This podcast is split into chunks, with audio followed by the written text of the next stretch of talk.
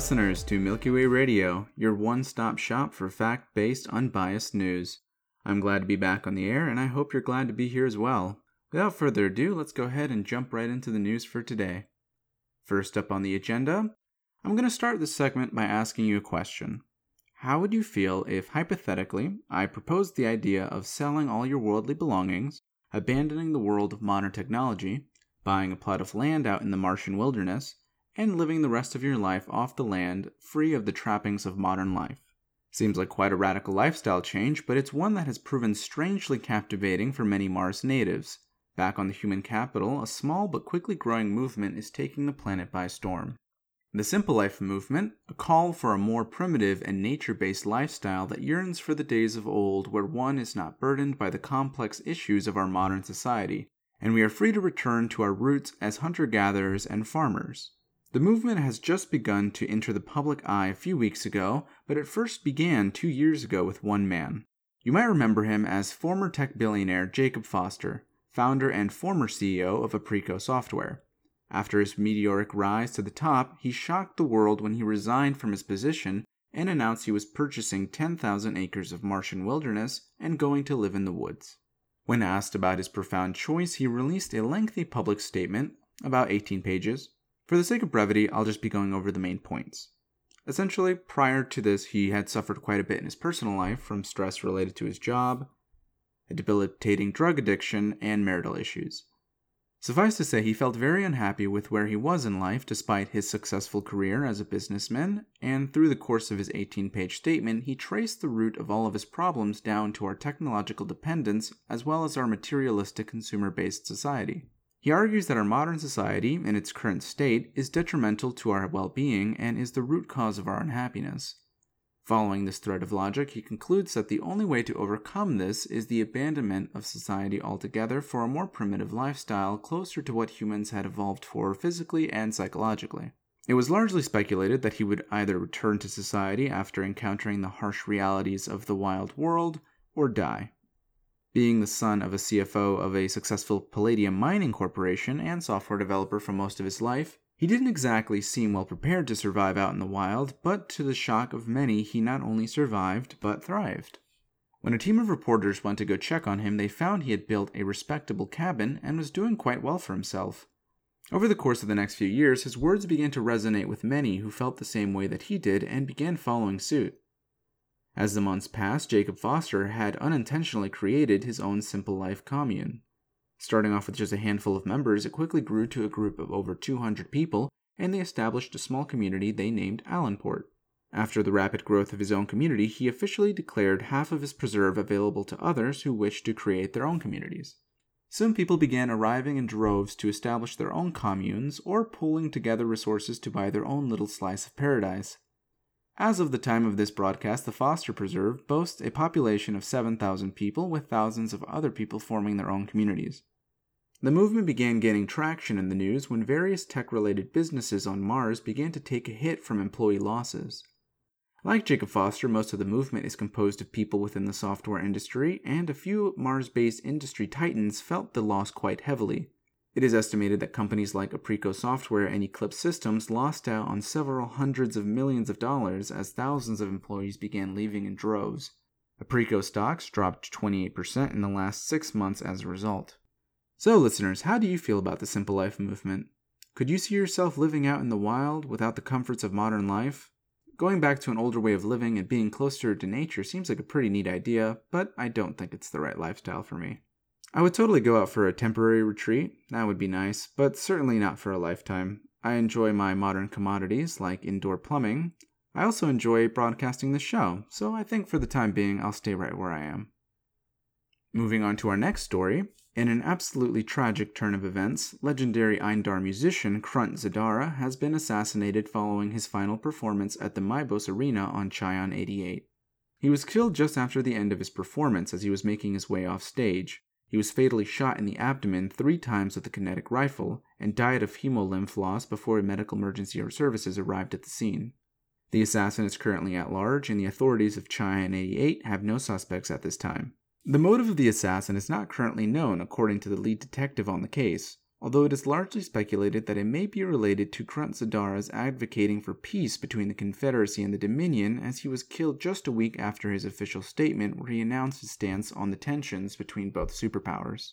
It is truly tragic that such a wonderful and influential figure was taken from us so soon. Krunt Zadara was widely known for his musical talent, but also for his altruistic nature, donating a large majority of his earnings to various charities and founding his own charity organization, which was dedicated to bringing necessary supplies such as food and medicine to the citizens of impoverished worlds. As word spread across the galaxy of his death, many memorial events have taken place in every civilized corner of the galaxy, from the Confederate capital of Coria to the outskirts of Ganolia on the borders of explored space. Word of Zadara's death has even reached the Centauri Dominion, and in an unexpected display of respect, they honored the late musician with the bombardment of the uninhabited planet of Fora. I, for one, think that while it's terrible that we lost such a talented and wonderful person, it is great that his work has brought two opposing sides together, even if for just a moment, to honor his legacy. May he rest in peace. And moving on to our last news story for today, an update on a story from our previous broadcast. To give a brief refresher, last time we talked about the Sol Systems Alliance surprise announcement that they would begin expanding once more into the Caspian Sea as soon as next year, fo- shortly following the expiration of the treaty between the SSA and the Confederacy preventing further human colonization. It was largely left to speculation on how the Galactic Confederacy would respond to the announcement, and today we have our answer. Now, no official statement has been made by the Confederacy on the announcement. However, unrelatedly, they decided to begin the process of granting the SSA's longtime rival, the Taros Corporation, a seat on the Confederate Senate. Now, let me provide a bit of context for those unaware of what this means. Humanity, for the most part, falls largely under the control of the Sol Systems Alliance, with a few minor exceptions. However, the second largest faction is the Taros Corporation, whose roots trace back to the 23rd century when a group of 13 influential colonization corporations banded together to form their own government free of the SSA's restrictions. At the time, the SSA's military power was too spread out to deal with the separation to prevent them from leaving, and so leave they did. They branched off towards the Taros cluster and set up their own territory there, and since then have fought to establish themselves as a legitimate government. While very economically successful, they have been fighting an uphill battle these last few centuries as they fight to be recognized by the greater galactic community as their own sovereign state. The Confederacy agreed as part of their alliance with the SSA to not recognize them as a legitimate state, and that's just the way things have been until right now. While on record, the Confederacy denies that the SSA surprise announcement did nothing to influence their decision, a few trusted sources on the Senate state otherwise. So it seems that the Confederacy's response to the news is passive aggressive. We shall provide you with updates as the situation develops. Now, before we go ahead and continue on to our discussion segment for the day, I would like to take a few moments to give you a word from our sponsors that help make this show possible. Apologies. Apologies are difficult. Apologies are awkward. Having to apologize to someone is just an all around uncomfortable situation. The weight of your guilt, the vulnerability that comes along with it, having to look them in the eye and see the harm that your actions have caused. Yet they are a necessary part of life. Wouldn't it be nice if you could apologize to someone without having to do it yourself? Well, now you can with iSorry. iSorry is a paid apology service that helps you in those difficult times when you need some help asking for forgiveness or would just rather not do it yourself. We offer packages for every single apology occasion. Did you make a rude comment or accidentally hurt a coworker's feelings? Not to worry. The Kind of Sorry package comes with an apology card with a pre written note expressing how you feel, or you can opt to write in your own message for a more personal touch. Upset the missus? Our standard flowers and chocolates package is one of our customers' favorites.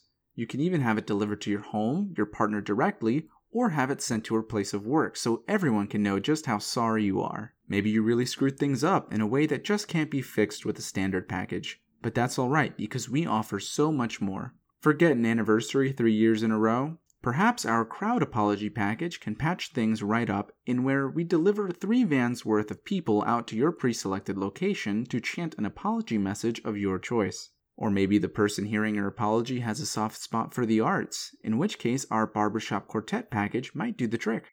We even offer, and folks, we've only ever had one case so extreme, and I don't want to know what you might have done to require an apology on this scale, but we offer a Hail Mary package which includes a 5,000 person crowd with letter signs spelling out a personal message, followed by fireworks designed to explode into apologetic symbols from various galactic cultures, an aviation show in which a team of fighter pilots fly across the sky in a series of awe inspiring maneuvers, following by them spelling out, I'm sorry, across the sky. It costs about 1.5 million credits, but the package is available should the need ever arise. And should you ever require anything beyond even that, we will custom tailor an apology just for you. And as an exclusive bonus to our listeners, if you make an order before this broadcast is over, you will have 20% off your first order. So what are you waiting for? Go ahead and give us a call. Once again, a big thanks to our sponsors for helping keep this show on the air. Now let's go ahead and move on to today's discussion segment. If you've tuned into our last broadcast, you'll remember we split our previous discussion topic into two parts. Previously, we discussed androids, what they are, and we made an argument for why they deserve to have some form of rights slash legal protections. If you didn't tune in last time, feel free to jump on over to our last broadcast, or don't. It's not like a requirement or anything, but it is good to be well informed on the issues, listeners, as well as taking a view at complex issues from various perspectives. Today we shall be taking a look at the opposite side on why androids should not have rights, and at the end of the episode, after we've seen things from both ends of the spectrum, hopefully it will have given you something to think about and help you develop your own opinion on the matter. We've gone ahead and found a few arguments that we're going to be discussing today, so without any further delay, let's go ahead and get right into it. Now, Android rights activists will claim that because androids are sentient, conscious, self aware beings, that they are the same as ourselves. However, they'll gloss over the simple fact that while they do display these traits, they do not experience them in the same way we do. You see, organic life and the way that it developed is entirely random. Through a mixture of nature and nurture, we develop into the beings that we are today. Our minds and our consciousness are shaped and formed by billions of random bits of information that we process without even being aware of it and the effect that it has on us. Artificial intelligence, on the other hand, is entirely different. They are programmed. A caretaker android is programmed to take care of its patients. A mechanic android is programmed to fix things. A coffee serving android is programmed to serve coffee. They are designed to do their designated tasks. They were not created randomly, they were created with purpose. It is because of this that their existence is entirely different than our own. Ours was accidental, theirs was intentional. Some will ask, well, what does it matter if they behave more or less like us? Well, the devil is in the details. You see, if an android was given rights such as organic life and we set them free to do with their lives as they wish, we could never be sure what their motive is, as nothing they ever do will be completely their own independent choice. Every single AI is programmed on some level, whether they are completely without choice and perform their tasks as they are told, or if they are gently nudged in the right direction by subconscious subroutines they are not entirely aware of. So, is that android doing something because it wanted to, or because it was programmed to? We will never truly know if it is acting on its own or if it is working towards furthering the agenda of its creator. Let's explain the dangers of this problem with an example.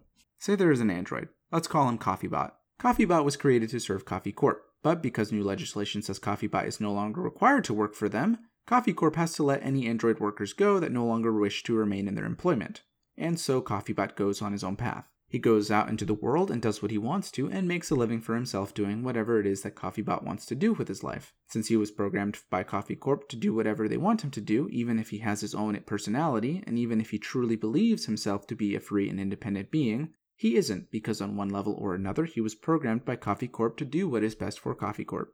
So although he does not work for them anymore, he may still have a soft spot for the company. Maybe he shows his support by investing in Coffee Corp stock or buying Coffee Corp products even though he has no use for coffee himself. One free coffee bot treated as equally as any other being supporting Coffee Corp would not be a problem, but if hundreds of millions of coffee bots were released and they all supported Coffee Corp as free individuals with rights, then that could present serious political issues.